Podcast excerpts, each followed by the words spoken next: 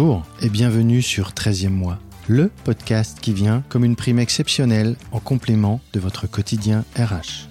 Tous les 15 jours, j'invite à mon micro un acteur du monde des ressources humaines pour échanger en toute sincérité autour de ses expériences et des solutions qu'il a mises en place.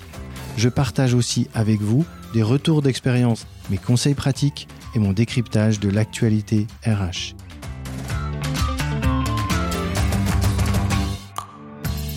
Bonjour et bienvenue dans cet épisode numéro 3 du podcast 13e mois, votre podcast RH.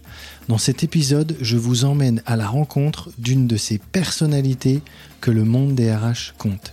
Et cette personne, elle a fait un magnifique parcours de plus de 30 ans dans les RH.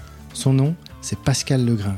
Et son parcours de DRH, il l'a effectué dans les plus grands noms de l'industrie, un monde qui, je l'avoue, m'est assez inconnu. Et comme j'aime aller vers l'inconnu, j'ai voulu passer un peu de temps avec Pascal pour avoir sa vision des ressources humaines.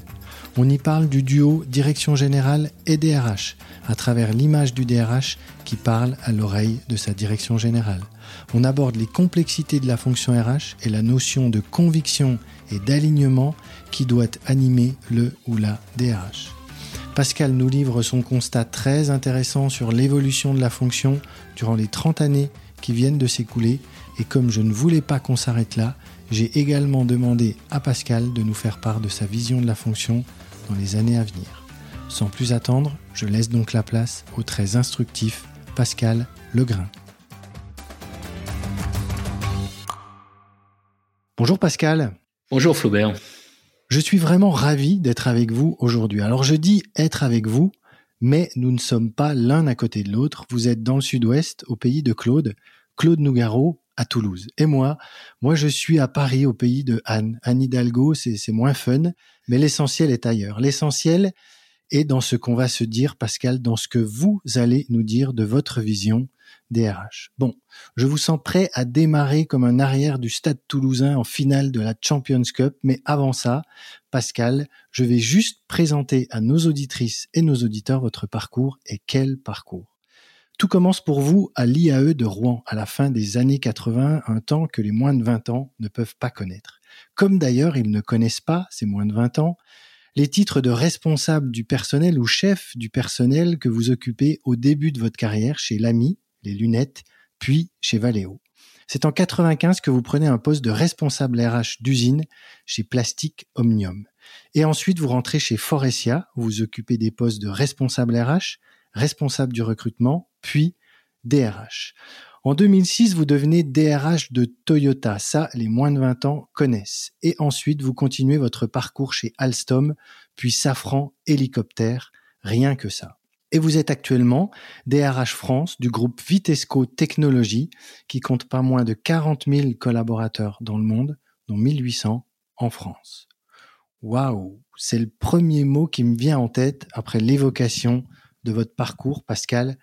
Que de belles marques, que de grands noms, quelle carrière dans les ressources humaines. Bravo. Et merci encore une fois d'être avec moi aujourd'hui. Alors la première question que j'ai envie de vous poser, Pascal, à l'évocation de, de ce résumé de votre vie dans les RH, c'est euh, quel regard vous portez sur votre carrière? Quels ont été comme ça, euh, un peu à chaud, et pour commencer, les moments importants de cette euh, belle carrière que vous avez réalisée jusque-là.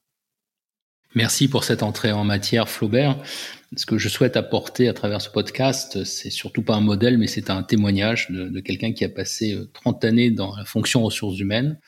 J'allais dire, je suis un pur RH. Je ne sais pas si on peut être pur tout en faisant toute sa carrière dans la fonction ressources humaines. En tout cas, j'ai passé 30 années à, voyager. Hein. J'ai dû déménager, je crois, une douzaine de fois, vécu à l'étranger, passé beaucoup de temps dans les avions et j'irai à, finalement à découvrir l'autre, à découvrir les autres, parce que euh, les autres sont tous différents. Et, j'aime beaucoup dire que je, ne suis surtout pas un DRH international, mais plutôt un DRH multiculturel. Et, et si vous me dites, Pascal, quels sont les moments les plus importants, il y en a forcément certains qui sont plus forts que d'autres, parce que euh, ils sont forcément plus forts parce qu'ils tiennent aux relations humaines. Et c'est quelque chose qui me semble essentiel dans notre fonction. On parle beaucoup de ressources.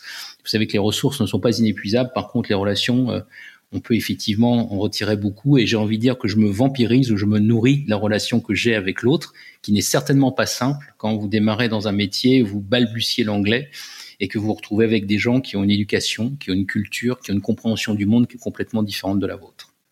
Alors justement, euh, déjà ce terme de ressources, est-ce que euh, quand on parle de ressources humaines, moi c'est un, un, sujet là sur lequel euh, on me questionne de temps en temps. J'ai senti que le côté ressources, le côté pas inépuisable, etc. Euh, comment vous le vivez ce côté RH avec le, R de ressources En vérité, c'est un petit peu ce que vous vous expliquiez précédemment. Euh, lorsque l'on commence sa carrière et que l'on est jeune cadre RH et qu'on se retrouve un jour propulsé chef du personnel avec des cheveux beaucoup plus courts que ce que je n'ai aujourd'hui, peut-être plus nombreux aussi. Il n'y a qu'un côté, je dirais, très euh, militaire, gardien des règles, etc. Et la notion de ressource, c'est un peu la notion d'inépuisable. C'est vrai que la, ressource humaine est incroyable puisqu'elle elle peut vous emmener très loin, à la fois dans des choses absolument surprenantes positivement, mais aussi peuvent vous attrister énormément. C'est pour ça que la notion de ressource, je n'y crois pas beaucoup. Ce que je crois, c'est que la ressource humaine seule ne fera rien elle le fait en groupe, forcément collectivement. Et vous savez que pour moi, un groupe commence à partir de deux personnes. Donc aujourd'hui, on a beaucoup de titres. Alors, je, je, je n'ai pas encore eu la chance d'être euh, baptisé Chief Happiness Officer. Je ne crois pas à ce rôle non plus, à cette dénomination. Je ne pense pas que nous sommes des, des faiseurs de bonheur. J'ai aussi eu, malheureusement, à accompagner des restructurations. Donc, je pense qu'à un moment, euh, il y a effectivement cette notion, euh, certains disent directeur du personnel. C'est ce que vous avez chez Michelin. On parle de service du personnel. J'ai envie de dire que le titre apporte peu, c'est surtout l'image que vous donnez de votre fonction qui est importante. Alors c'est vrai que la fonction RH euh, a, évité quelques écueils. Euh, celui du Chief Happiness Officer, à mon sens, en est un. Euh, et moi, je, dis souvent que, entre le bonheur et le travail, est-ce que le travail est là pour procurer du bonheur aux gens?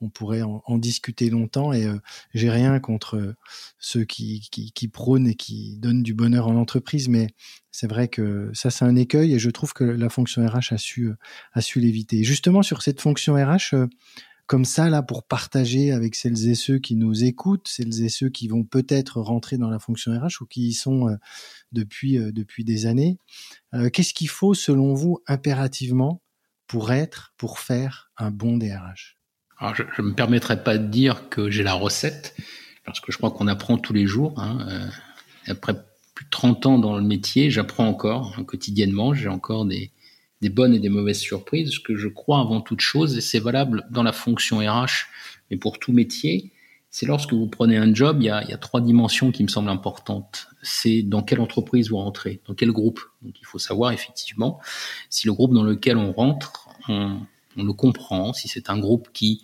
euh, est familial, si c'est un groupe qui a des, euh, des fonds d'investissement anglo-saxons, si c'est un groupe effectivement euh, multinational, quel est l'actionnariat, parce que la culture d'entreprise ne sera pas la même si c'est un nouveau groupe, une start-up, ou est-ce que c'est un groupe effectivement qui existe depuis des décennies?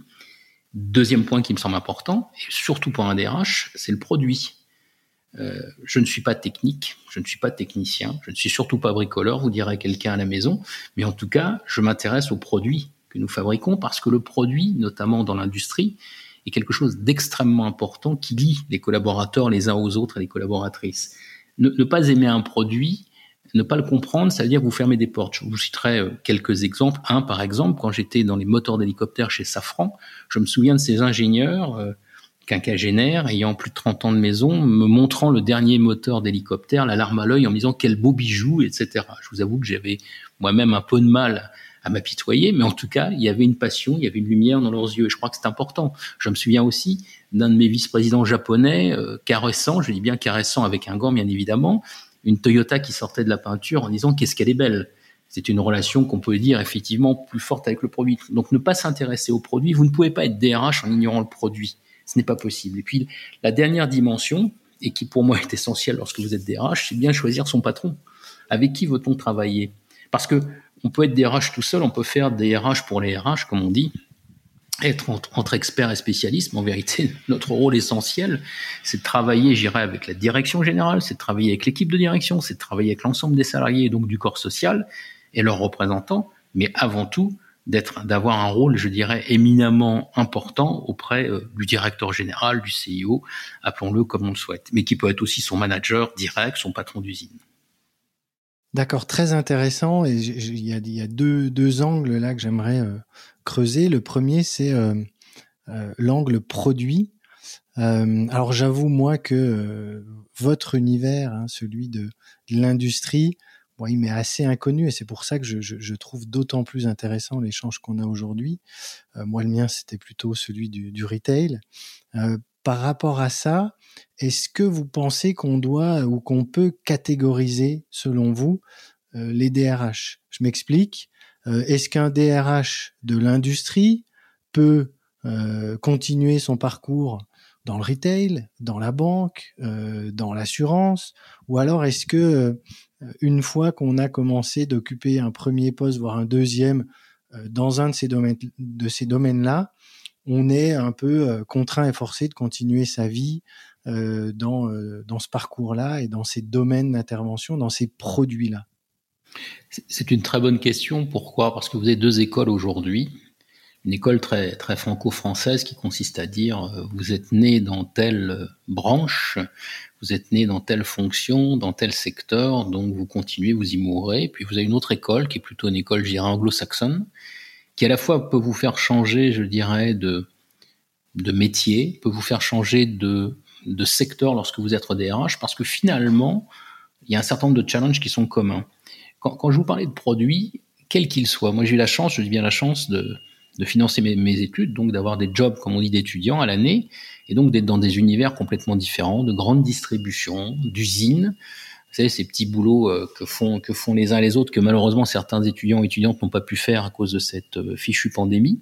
Bah, c'est là où vous apprenez la vie en vérité. Vous rencontrez des gens d'univers complètement différents et, c'est là où vous comprenez effectivement le sens des relations humaines. Et j'y reviens. Donc pour moi aujourd'hui, bien évidemment, après 30 années dans l'industrie, dans l'automobile principalement, qui est un secteur extrêmement exigeant, euh, dans l'aéronautique, qui est un autre secteur en termes de sécurité hyper exigeant, et, et aussi dans l'énergie, qui est un autre secteur, oui, j'ai envie de vous dire, aujourd'hui, je suis très marqué industrie. Maintenant, je suis convaincu que euh, ce n'est pas parce que vous avez démarré dans l'industrie que vous devez y rester.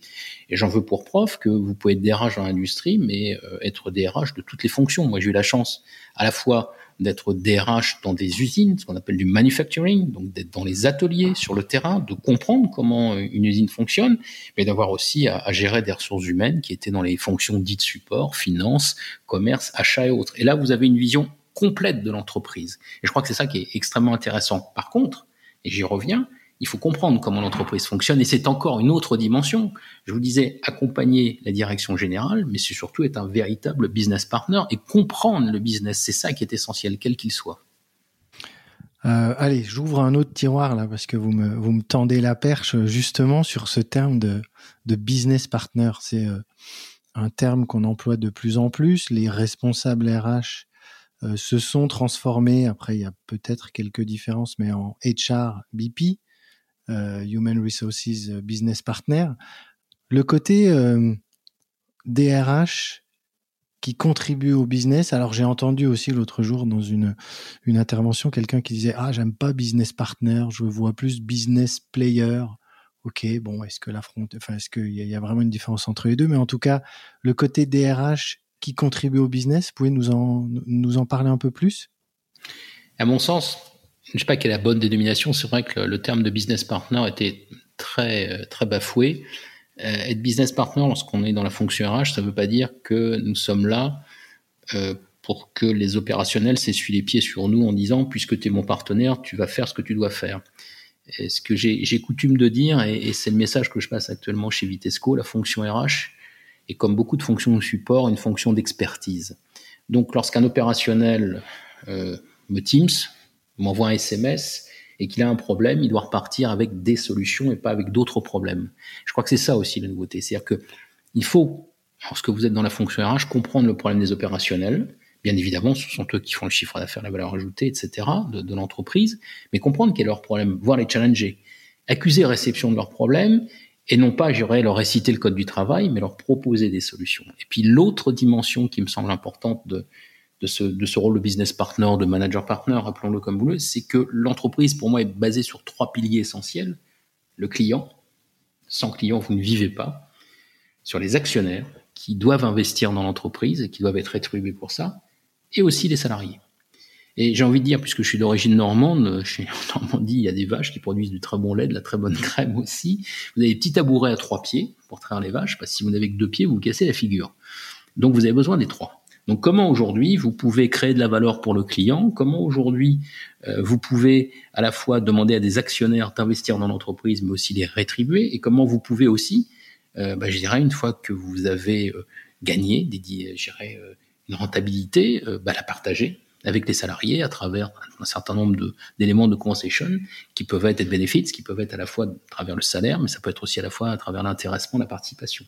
Donc pour moi, il faut comprendre, il faut arriver en tant que business partner à faire que ces trois piliers soient toujours, si vous voulez, à l'équilibre, ce qui est extrêmement difficile parce que comment faire entrer le client dans l'entreprise? J'ai discuté avec un collègue qui est DRH dans l'hôtellerie, il me dit mais moi l'avantage que j'ai, c'est que dans l'hôtellerie le client est dans l'entreprise, ce qui n'est pas le cas lorsque vous êtes dans lorsque vous êtes effectivement dans dans, dans l'industrie. Quand vous êtes l'actionnaire, qu'est-ce que c'est? Moi, nous vivons chez chez Vitesco ce qu'on appelle un spin-off, c'est-à-dire que nous sommes en train de quitter le groupe continental. Donc nous allons être indépendants au mois de septembre. Ça veut dire que vraisemblablement, de nouveaux actionnaires vont rentrer dans l'entreprise. Et pourquoi vont-ils rentrer? Parce qu'ils croient dans la stratégie aussi de Vitesco. Ils croient dans le fait d'investir euh, chez Vitesco Technologies. Et puis, enfin, les salariés, bah oui, c'est le pilier essentiel. Il faut les, rétribuer, les récompenser. On passe beaucoup, euh, beaucoup de temps et j'allais dire d'énergie, mais c'est nécessaire avec leurs représentants parce que les salariés sont essentiels effectivement à l'accomplissement de la stratégie de l'entreprise. J'aime vraiment beaucoup euh, l'image euh, que vous avez euh, donnée. déjà, vous avez parlé du client et je pense que c'est ça aussi être un, business partner. C'est quand on fait des ressources humaines, imaginer le client, l'achat du client, le client qui pousse la porte d'un hôtel, d'une boutique, etc. Et je trouve que cette vision, elle est elle est très importante. Et ce que j'aime beaucoup dans ce que vous avez euh, donné comme exemple très concret, c'est en effet dans l'hôtellerie, le client, il est présent dans la maison, il est présent dans l'entreprise. Euh, c'est vraiment une, très belle image. Euh, et je l'avais pas, j'avoue que j'avais pas ça, j'avais pas ça en tête. Alors, une question que j'ai très envie de vous poser, c'est vous dans ce que vous avez vu là sur une petite trentaine d'années et vous avez encore euh, des années devant vous à, à, travailler dans les ressources humaines. Mais si on fait un petit stop là sur ces 30 années, comment elle a évolué cette fonction RH Quelles ont été euh, ces, ces, grandes mutations? Qu'est-ce que vous constatez de très différent entre euh, aujourd'hui et hier? Ou peut-être également que vous avez en tête des choses qui n'ont pas bougé, qui sont restées les mêmes depuis que vous avez mis un pied dans cette magnifique fonction? Il y a des éléments qui restent intangibles. Je pense notamment à ce qui a trait à l'administration, la gestion du personnel. On a malheureusement, je dis bien malheureusement, pas réussi à simplifier. On est toujours empêtré dans des lois, dans des textes. Je suis pas en train de revendiquer un code du travail à l'américaine, mais je, pense que nous n'avons malheureusement pas simplifié euh, la loi qui est, qui est toujours, je d'une complexité sans nom. Ce qui est vrai, ce qui est intangible, euh, c'est pour moi la valeur travail, ce qu'elle représente pour les salariés. Vous, disiez euh, précédemment, euh, Faubert, bonheur et travail, est-ce qu'il faut en discuter? Ce que je sais aujourd'hui, c'est que lorsqu'un taux de chômage est élevé dans un pays, vous avez une crise sociale derrière, une crise politique. Et vous savez très bien que lorsque le taux d'emploi est élevé, donc le taux de chômage est baissé, eh ben, excusez-moi, on voit tout de suite effectivement autre chose euh, fleurir parce qu'on a besoin du travail pour se réaliser. Alors après, on le prend comme on le souhaite, on le prend à mi-temps, on le prend à temps partiel, on le prend à la maison maintenant avec le home office, mais on en a besoin. Moi, ce que j'ai vu en termes d'évolution depuis 30 ans, c'est bien évidemment euh, une fonction ressources humaines qui était très relation sociale dans beaucoup d'entreprises. On vient de fêter là, on vient de fêter les 40 ans de l'élection de, François Mitterrand hein, de, mai 81, du 10 mai 81. Souvenez-vous des 35 heures, souvenez-vous d'un certain nombre des lois Auroux, etc. Donc il y a eu un besoin de démocratie sociale, à tort ou à raison, mais des choses ont changé. Vous savez que le marqueur des 35 heures est un marqueur indélébile. Vous ne pouvez plus toucher autant de travail en entreprise, puisqu'aussitôt, les 35 heures réapparaissent, encore une fois, à tort ou à raison, c'est un constat. Moi, ce que j'ai, ce que j'ai vraiment vu pendant ces 30 ans, c'est une accélération. Une accélération de la mondialisation. C'est-à-dire qu'aujourd'hui, tous les marchés sont pénétrables et sont pénétrés. J'ai eu la chance de travailler, de démarrer dans une entreprise familiale, euh, dans les lunettes, dans les montures de lunettes, qui commençait en souriant à importer des montures qui venaient de Chine. Aujourd'hui, cette entreprise n'existe plus et tout est fabriqué dans les pays dits de coût, c'est même plus en Chine, c'est plutôt au Vietnam, etc. Je travaillais ensuite dans, l'automobile et j'ai vu une accélération extrêmement forte dans le, monde de, de l'automobile, notamment chez les équipementiers qui, au sens propre comme au sens figuré, se sont enrichis en termes de valeur ajoutée, puisque aujourd'hui les constructeurs automobiles se sont recentrés sur ce qu'ils font et la notion de mobilité est en pleine révolution. On a vu des, des équipementiers ben, grossir. Je pense notamment à Forestia dans les sièges automobiles qui étaient fabriqués par les constructeurs et qui ont repris les sièges automobiles, etc., etc. Donc une accélération et une mondialisation extrême avec la chance que j'ai eue chez Forestia, c'est d'aller tout de suite vers l'international, à savoir avec, et là effectivement vous disiez que certains n'ont pas connu, euh, la chute, j'irais, du, du, mur de Berlin et l'ouverture vers les pays de l'Est. Aujourd'hui ça fait sourire, puisque qui n'a pas été à Prague, qui n'a pas été à Varsovie, etc., à Cracovie et j'en passe, voire à Moscou. Mais il faut voir que c'était une véritable révolution, évolution, et aussitôt toute une partie de la planète, je dirais, de l'Europe en tout cas, s'est ouverte. Et là, une accélération extrême. Ce que j'ai vu aussi, c'est un, un, pays dont je suis tombé amoureux, la Chine. Démarrer une usine dans les années 2000 en Chine, c'était une, une partie euh, difficile à jouer à, à Wuxi, euh, petite ville de quelques millions d'habitants, comme toute agglomération chinoise, où vous aviez un hôtel effectivement européen et le reste était effectivement euh, uniquement euh, de culture chinoise et autres. Et là, vous voyez des choses. Et effectivement, une accélération parce que euh, je, crois que ce qui s'est véritablement passé, c'est que le monde occidental, cette vieille Europe, n'a pas vu que certains n'avaient qu'une seule envie, c'était euh, de nous ressembler. Quand je dis ça, ça qu'est-ce que ça veut dire? Je le traduis de la façon suivante. J'ai eu la chance d'accueillir euh, des Polonais euh, en Normandie, dans une usine de, mécanismes de siège automobile, qui, qui me disaient qu'ils qu étaient émerveillés par la liberté dans notre pays, qu'ils étaient émerveillés par notre protection sociale, etc., etc. J'ai eu la chance de beaucoup discuter aussi avec des Chinois à Pékin et des Chinois qui étaient venus en France, qui, n'avaient qu'une envie, c'était de, vivre, comme ils disaient, à l'occidental. Donc je crois que ça, on n'a pas vu venir, effectivement. Et je crois qu'on a souvent dit que les produits euh, dans les pays dits de bas coût n'étaient pas concurrentiels. Et je crois qu'aujourd'hui, on voit qu'on a de très beaux produits qui sont fabriqués à l'autre bout de la planète, avec effectivement le, le Covid est passé par là, le fait de dire qu'on est maintenant interdépendant pour beaucoup de produits euh, d'un autre continent.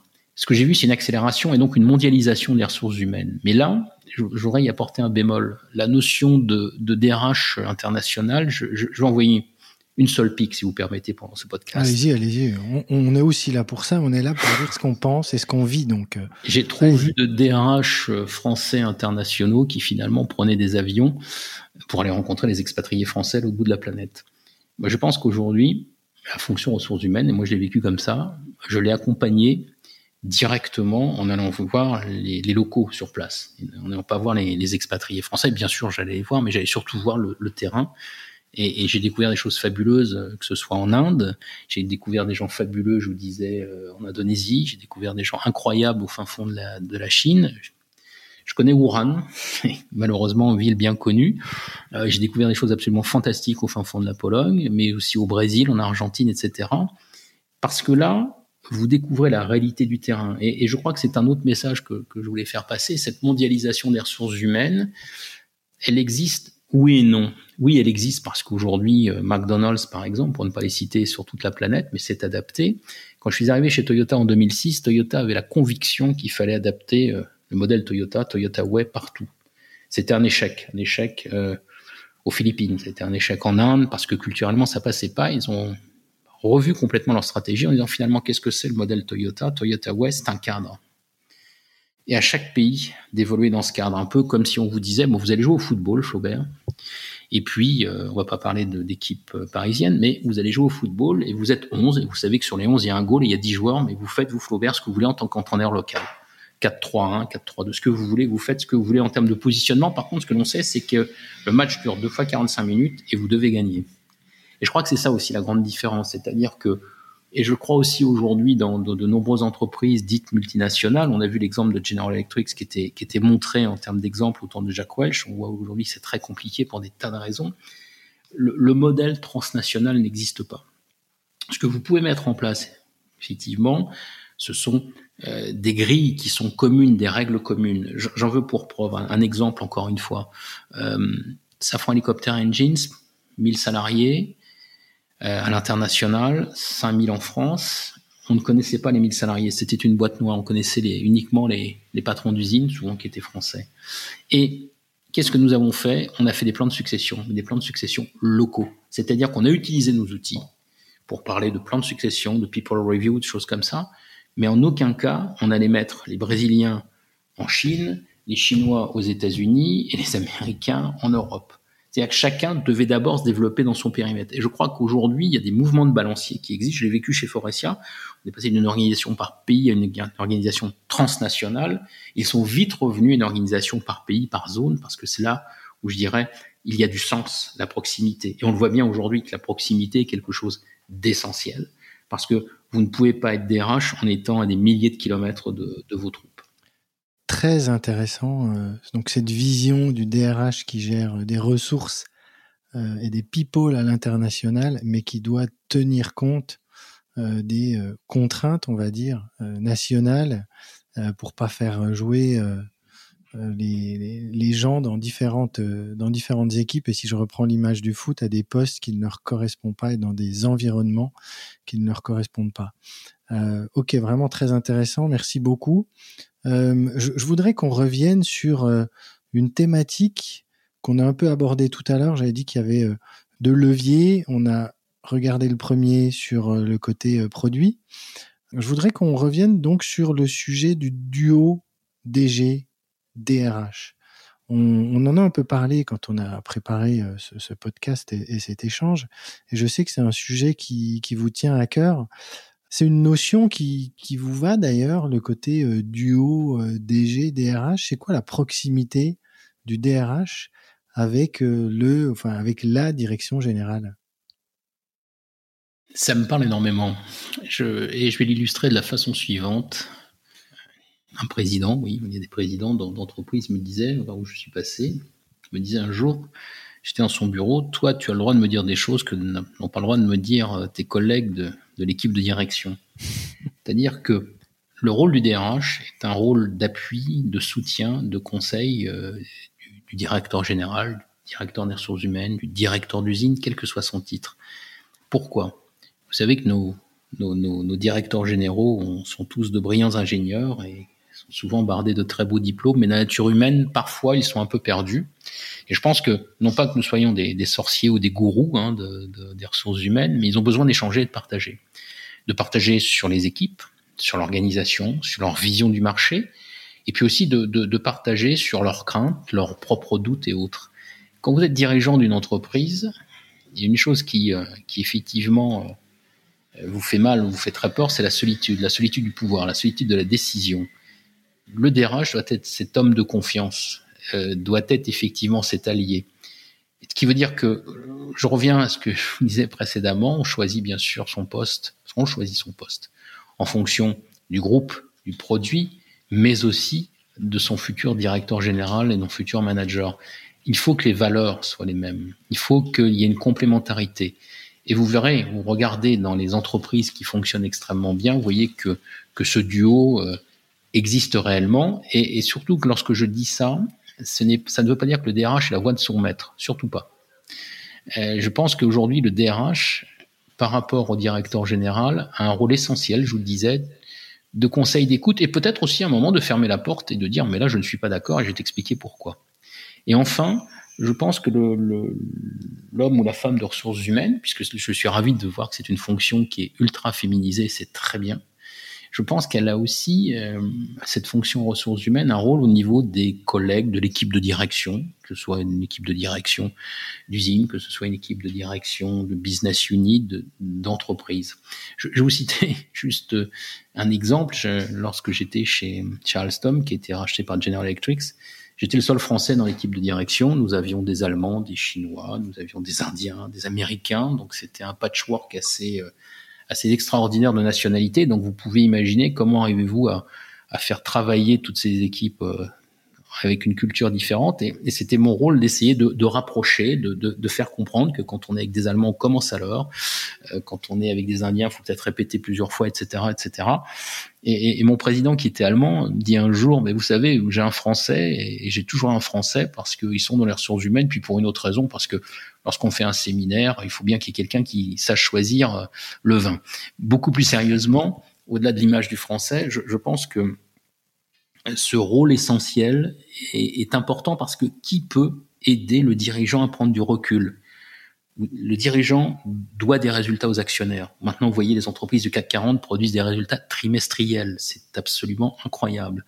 Le dirigeant doit aussi satisfaire le client. Lorsque vous êtes euh, dirigeant d'une entreprise dans l'automobile et qu'il y a un arrêt sur chaîne de vos clients, qu'on ne produit plus de voitures, c'est le branle-bas de combat. Lorsqu'un hélicoptère se crache à l'autre bout de la planète avec des morts, est-ce que c'est un problème issu d'un de vos produits euh, Et vous devez en plus représenter l'entreprise à l'extérieur, mais aussi en interne au niveau des instances représentatives. Donc voyez cette facette. Donc à un moment, vous êtes un petit peu celui qui vient euh, ressourcer un peu l'image, vous savez, de, de cet entraîneur là, alors, quand vous avez un combat de boxe là, qui, qui vient mettre entre deux rounds au joueur, qui vient mettre la serviette et qui, lui parle à l'oreille en lui disant bon écoute hein, tu vas gagner le match etc etc ou de l'entraîneur du, du tennisman de tennis tennis woman je crois que c'est vraiment ce, rôle qui est important. Allez je lâche. Je ne sais pas s'il faut aller jusqu'au mot de coaching mais je crois qu'effectivement s'il n'y a pas de valeur s'il n'y a pas les mêmes valeurs s'il n'y a pas une confiance réciproque vous ne pouvez pas exercer votre métier de DRH ok donc euh, ça veut dire que l'image du DRH qui peut je dis bien qui peut, c'est pas tout le temps, mais qui, qui peut être celui qui parle à l'oreille de la DG. Pour vous, c'est pas un mythe, c'est une réalité, et, ça existe réellement. Euh, si on pousse un peu plus loin, est-ce que ça veut dire que euh, le métier, la fonction de DRH est foncièrement un métier de conviction? Est-ce qu'il faut impérativement être aligné? Quand on est DRH On sait que c'est un, une fonction qui est exposée, qui est pas simple, qui travaille sur l'humain. Donc par définition, euh, l'humain est rarement là où on l'attend. Ça multiplie euh, la complexité de la fonction. Mais en quoi est-il important pour, selon vous, hein, pour, pour un DRH, peut-être plus encore qu'une autre fonction, d'être aligné avec sa direction générale? Parce que vous êtes la fonction qui porte les valeurs de l'entreprise. Vous êtes la fonction qui porte les convictions de l'entreprise. Vous êtes la fonction qui est le véritable relais de la stratégie au quotidien de l'entreprise. Vous êtes aussi la fonction qui devait euh, insuffler une énergie positive à votre encadrement. Euh, je, dis souvent euh, à nos managers, vous savez, vous pouvez rester manager tout au long de votre carrière professionnelle en appliquant les process et les procédures. Bien sûr, il faut les appliquer, bien évidemment. Si vous voulez devenir des leaders, et c'est nous fonctionnaires qui devons les aider, les développer pour cela. Ils doivent se développer aussi entre eux, être notamment des ateliers de co-développement. Mais je dis souvent, vous avez trois organes à utiliser si vous voulez passer du statut de manager à celui de leader. C'est lorsque vous avez des annonces à faire, lorsque vous devez faire passer un message à vos troupes, un message difficile. Bien sûr, vous êtes tous capables d'utiliser les choses les plus rationnelles. Donc, vous utilisez votre tête, votre cerveau, effectivement, parce que vous percutez, parce que vous êtes bien formé, vous comprenez vite. Vous avez parfois du courage, donc ce qu'on appelle les tripes, effectivement, mais n'oubliez jamais le troisième organe qui est le plus, essentiel, c'est le cœur. Mettez du cœur dans ce que vous dites, mettez de la sincérité, portez les choses. je crois qu'aujourd'hui, euh, la fonction RH a parfois oublié cela. Et, et, pour moi, ce qui me semble essentiel, c'est qu'à un moment, dans le contexte dans lequel nous vivons, comment pouvez-vous aligner le management? Vous savez, euh, on a vécu une année terrible, on pensait l'été dernier quasiment à la même période que finalement on avait vécu un cauchemar de trois mois et que on ne revivrait plus jamais. Le cauchemar est revenu. Euh, il y a beaucoup de soucis. Actuellement, on est tous en train de se dire ça y est, on arrive au bout, mais jusqu'à quand? Et la fonction ressources humaines était là aussi pour écouter, pour partager, pour aussi donner de l'énergie aux managers pour qu'ils puissent se retourner vers leurs équipes en disant j'ai confiance et voilà le chemin. Quand on a préparé ce podcast, vous m'avez euh, parlé d'une anecdote qui me fait dire que euh, parfois, donc le, DRH est celui qui parle à l'oreille de la direction générale, mais le DRH est aussi parfois utilisé comme un, un vecteur ou un outil de, de communication. c'est celui qui va passer les messages un peu de manière indirecte, y compris au COMEX ou au comité de, direction. Donc, c'est vraiment un communicant, le DRH, moi j'en suis convaincu. C'est un travail de communication et euh, tant vers le haut que vers le bas, que vers la droite, vers la gauche, vers ses alter ego. Qu'est-ce que vous pouvez nous dire de ce, euh, communicant euh, multidirectionnel qu'est le, DRH je, pense que le DRH aujourd'hui, ou la DRH, tout le représentant de la fonction RH, est en interaction durant chacune de ces journées. Et en interaction, qu'est-ce que ça veut dire? Ça veut dire qu'il est, euh, je dirais, en train de d'échanger et de négocier avec des tas de partenaires. Je m'explique. Vous êtes en relation avec vos collègues de l'équipe de direction. Vous êtes en, en relation avec, euh, je dirais, votre, euh, votre patron. Mais vous êtes aussi en interne en relation avec les élus, les représentants du personnel. Peut-être aussi que vous êtes en relation à un moment avec le salarié lambda qui a demandé à, est-ce que vous le receviez pour, lui, pour vous expliquer un problème professionnel ou personnel Vous êtes en relation avec les représentants du personnel. Et puis, maintenant, vous êtes en relation de plus en plus avec l'extérieur, peut-être l'administration, l'inspection du travail, la direction du travail. Mais c'est aussi, je dirais, avec les journalistes, avec les médias. Euh, quelle image de l'entreprise veut-on donner aujourd'hui à, un moment où les réseaux sociaux s'affolent? Quelle image voulez-vous donner? Donc il faut savoir effectivement à un moment communiquer. Et donc je pense qu'il n'y a pas d'autre solution que, que d'aller au devant de cette communication. On parle maintenant de marque employeur. Qu'est-ce que la marque employeur? Qui Est-ce que c'est le territoire de la, direction de la communication ou des ressources humaines Ça pourrait être l'objet d'un autre podcast. Mais en tout cas, quelle image veut-on donner, veut-on véhiculer sur l'entreprise? Et donc, à partir de là, vous avez à la fois un rôle de communicant interne, donc d'accessibilité, donc effectivement accepter de recevoir un message de quelque niveau que ce soit. C'est-à-dire que je, dis souvent, un, de mes anciens euh, présidents, allez, je peux le citer, c'est Didier Leroy, qui maintenant euh, pris du un peu de recul euh, après avoir été numéro 2 de Toyota Monde, me disait Pascal, le caillou là dans la chaussure que, que tu as soi-disant qui est pas important est peut-être un énorme caillou pour le Toyota member, member que tu as croisé pour lui, c'est quelque chose qui fait qu'il va pas être concentré de la journée, alors que toi, c'est un petit caillou, un gravillon que tu as à peine dans ta chaussure. Donc, donc ça veut dire que c'est aussi un métier qui, qui vous oblige à avoir beaucoup de disponibilité intellectuelle. Donc c'est un métier qui vous demande à donner beaucoup et vous recevez beaucoup aussi. Mais je pense aussi que c'est un métier où si vous n'aimez pas, et je reviens à ce que je vous disais, si vous n'aimez pas l'autre, si vous n'avez pas un intérêt pour l'autre, allez faire de la finance. C'est vrai, c'est vrai, aller faire de la finance et il faut vraiment aimer, euh, aimer l'autre, aimer les autres, y compris euh, dans leur dans leur complexité et, l'homme euh, est ainsi fait. justement, si on parle de, complexité, la fonction RH, c'est pour vous une fonction qui est complexe, très complexe. Comment vous la situez sur une échelle de 1 à 10 en matière de, de complexité, cette fonction RH c'est une fonction pleine et entière. C'est une fonction qui s'est financiarisée, puisque on parle beaucoup de suivi des effectifs, de masse salariale, de coûts. On parle de compensation and benefits maintenant, donc c'est une fonction qui effectivement a beaucoup de chiffres, mais c'est aussi une fonction, je dirais, qui est en train de retravailler son ADN, notamment à travers la, crise que nous, traversons, euh, d'accompagnement, d'implication du personnel. Donc c'est une fonction complexe parce qu'elle est sur plusieurs dimensions en même temps.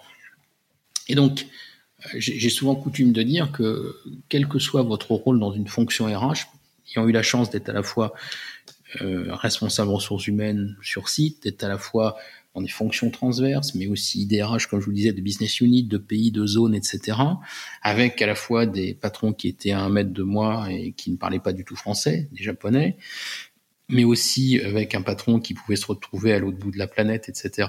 Vos journées ne sont jamais les mêmes et sont, euh, il y aura des journées qui euh, qui, ne, qui doivent s'improviser. Donc vous planifiez, mais vous ne faites jamais ce que vous aviez envie de faire. Donc c'est effectivement quelque chose de très mouvant parce que la ressource humaine en elle-même est très mouvante, elle n'est jamais figée.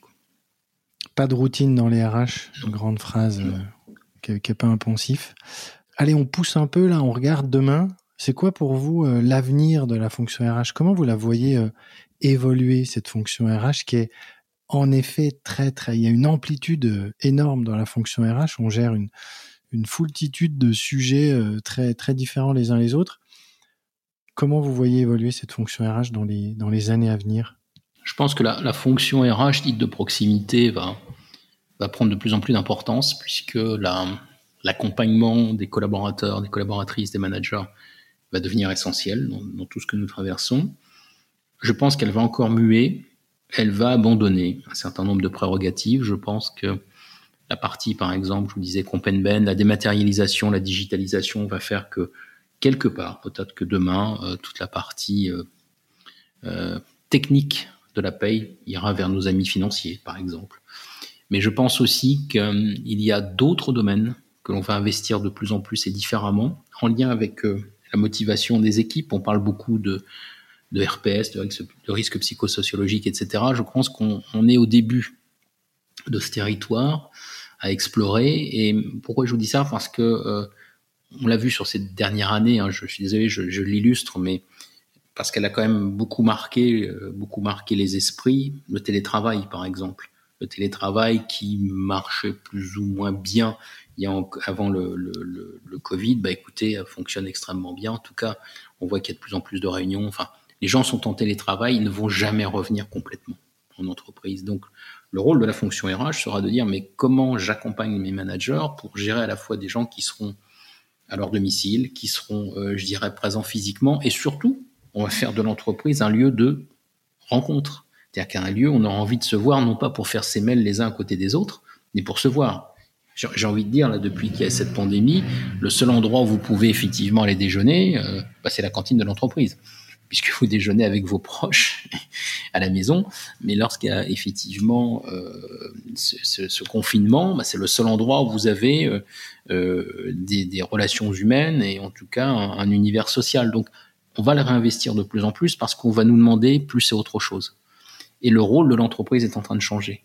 C'est-à-dire que je crois fondamentalement que l'entreprise, comme je vous le disais sur mes trois piliers, donc ne tournons pas autour du pot. Une entreprise doit faire du profit. Une entreprise est là pour ça. C'est n'en déplaise à certains. Maintenant, elle le fait comment?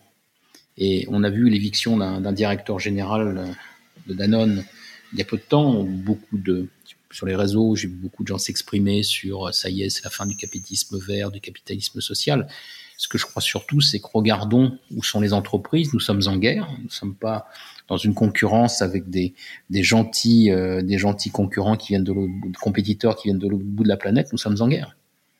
nous sommes en guerre des deux côtés euh, de la planète. L'Europe est au milieu, avec à la fois des anglo-saxons euh, qui ne font pas de cadeaux, et vous voyez, on voit aussi en Asie. Donc à partir de là, croire que l'entreprise c'est effectivement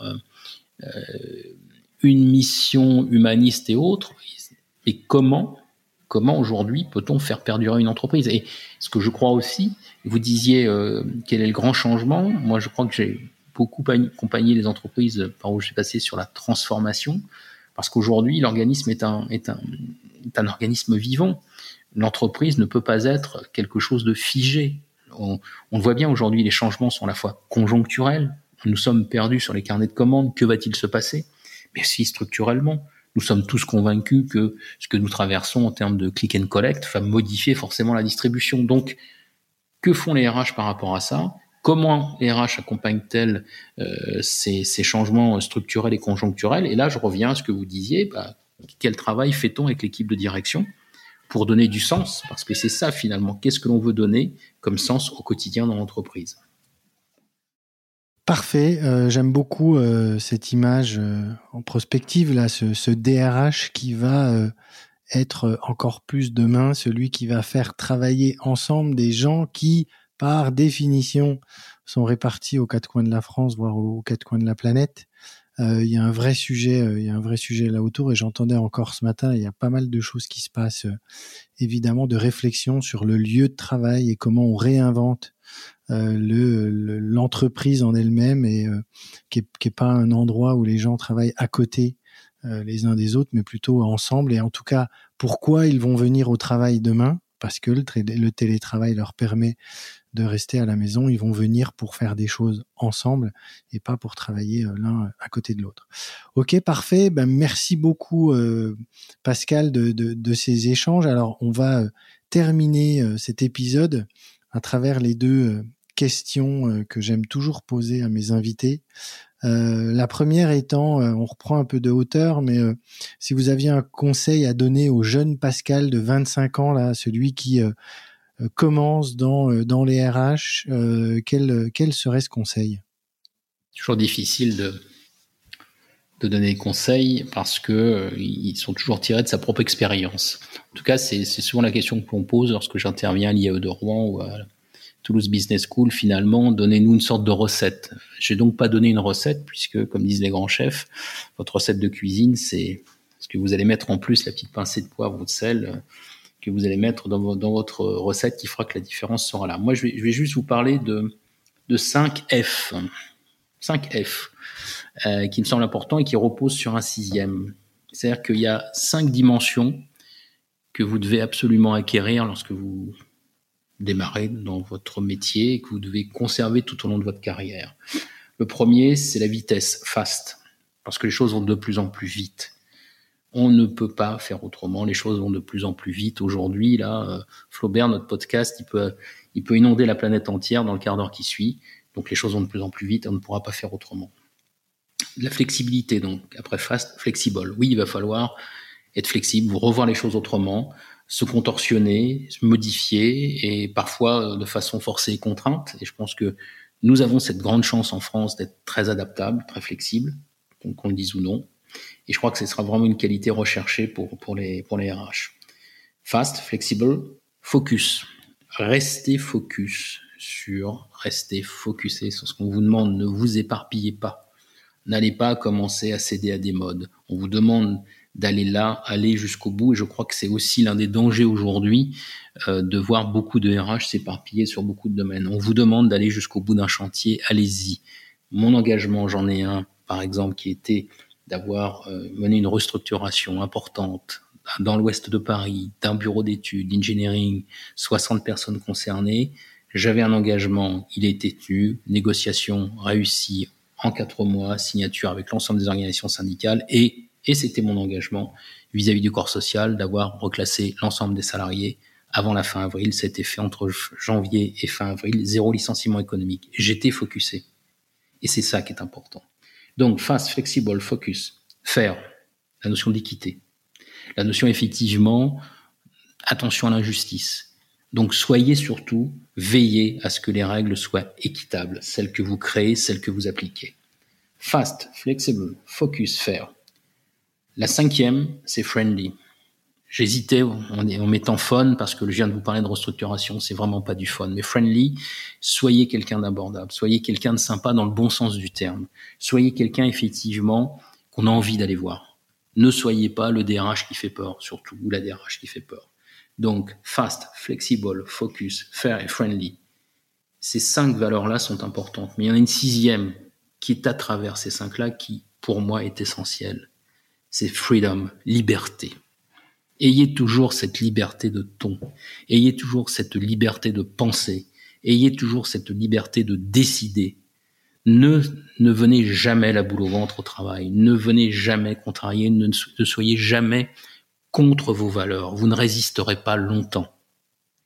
Dans le contexte dans lequel nous nous trouvons, véritablement, si vous avez ce sentiment de liberté, c'est quelque chose, je dirais, d'inépuisable. Parce qu'à un moment, il faut relativiser sur ce qui se passe. Il faut comprendre. Et nous, RH, avons ce rôle. Donc, j'insiste bien. Donc, vraiment, euh, Flaubert, c'est 5 F. Fast, flexible, focus, fair, friendly.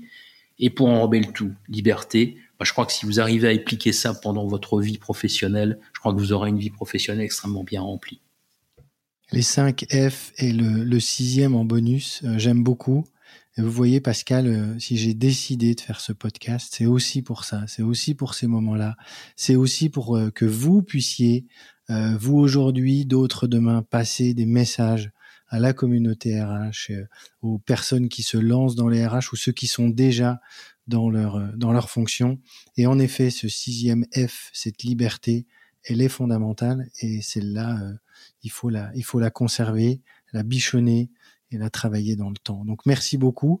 Dernière question, Pascal, avant de nous quitter. Bon, c'est peut-être pas dans la réalité pour demain, mais vous partez sur une île déserte. Je vous le souhaite euh, vite de pouvoir reprendre un avion et de partir euh, même en famille sur une île. Mais là, euh, on se projette. Vous partez sur une île déserte. Vous devez emmener un livre et un objet. Quel est ce livre? Quel est l'objet? Ah. Oh, vous savez, je vais, je vais pas aller sur une île déserte. Je vais aller dans un endroit que j'affectionne énormément, qui est dans les Landes, qui s'appelle Osgore.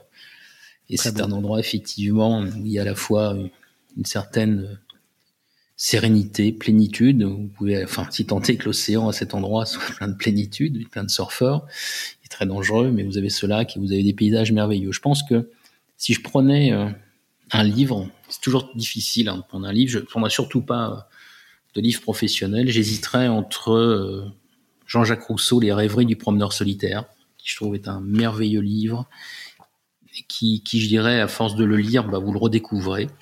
Et puis un autre, qui s'appelle, qui est d'Arthur Rimbaud, Poésie.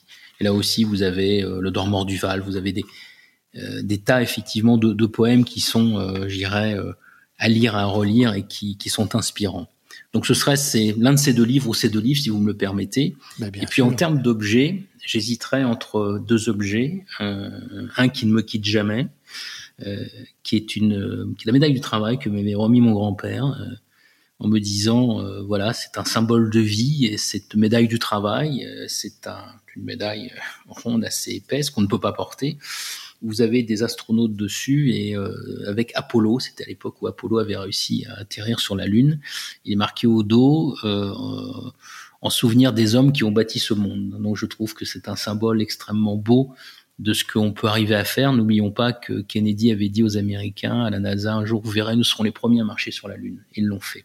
Et l'autre objet que j'emmènerai, c'est une photo d'un palmier euh, qui, j'espère, grandit toujours, qui est en Inde, euh, qui est au centre de l'Inde, euh, Shahrabad, qui est une usine que j'allais visiter régulièrement en Inde et qui, malheureusement, euh, était une usine où vous avez des townships autour, donc euh, bidonville, les habitations pour les salariés. J'avais réussi à obtenir euh, difficilement de la direction générale d'Alstom un budget pour, je dirais, restaurer ces townships qui étaient dans un état déplorable. Et lorsque je suis revenu, après qu'ils aient obtenu ce budget un jour, pendant la visite d'usine, nous quittons euh, le parcours prévu, il m'emmène dans une jeep dans la jungle et je me retrouve dans une clairière où il y avait effectivement des arbres de planter. Ils m'ont demandé de planter mon, un palmier où il y a marqué Mr. Pascal Legrain, planting on June 10, 2011. Et donc, en me disant, tu seras toujours avec nous, euh, tu as plusieurs vies, donc tu auras d'autres vies, mais tu as une vie ici. Et je trouve que c'est un symbole important de ce qu'on en amène dans notre métier et dans nos valeurs.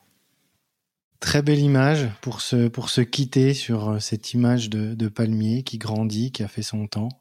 Euh, super, bah vraiment merci beaucoup Pascal, merci pour ce moment. Et puis, euh, bah écoutez, on sera de toute façon euh, amené euh, à reparler ressources humaines. Merci encore, et puis bah à bientôt. Merci Flaubert, à bientôt.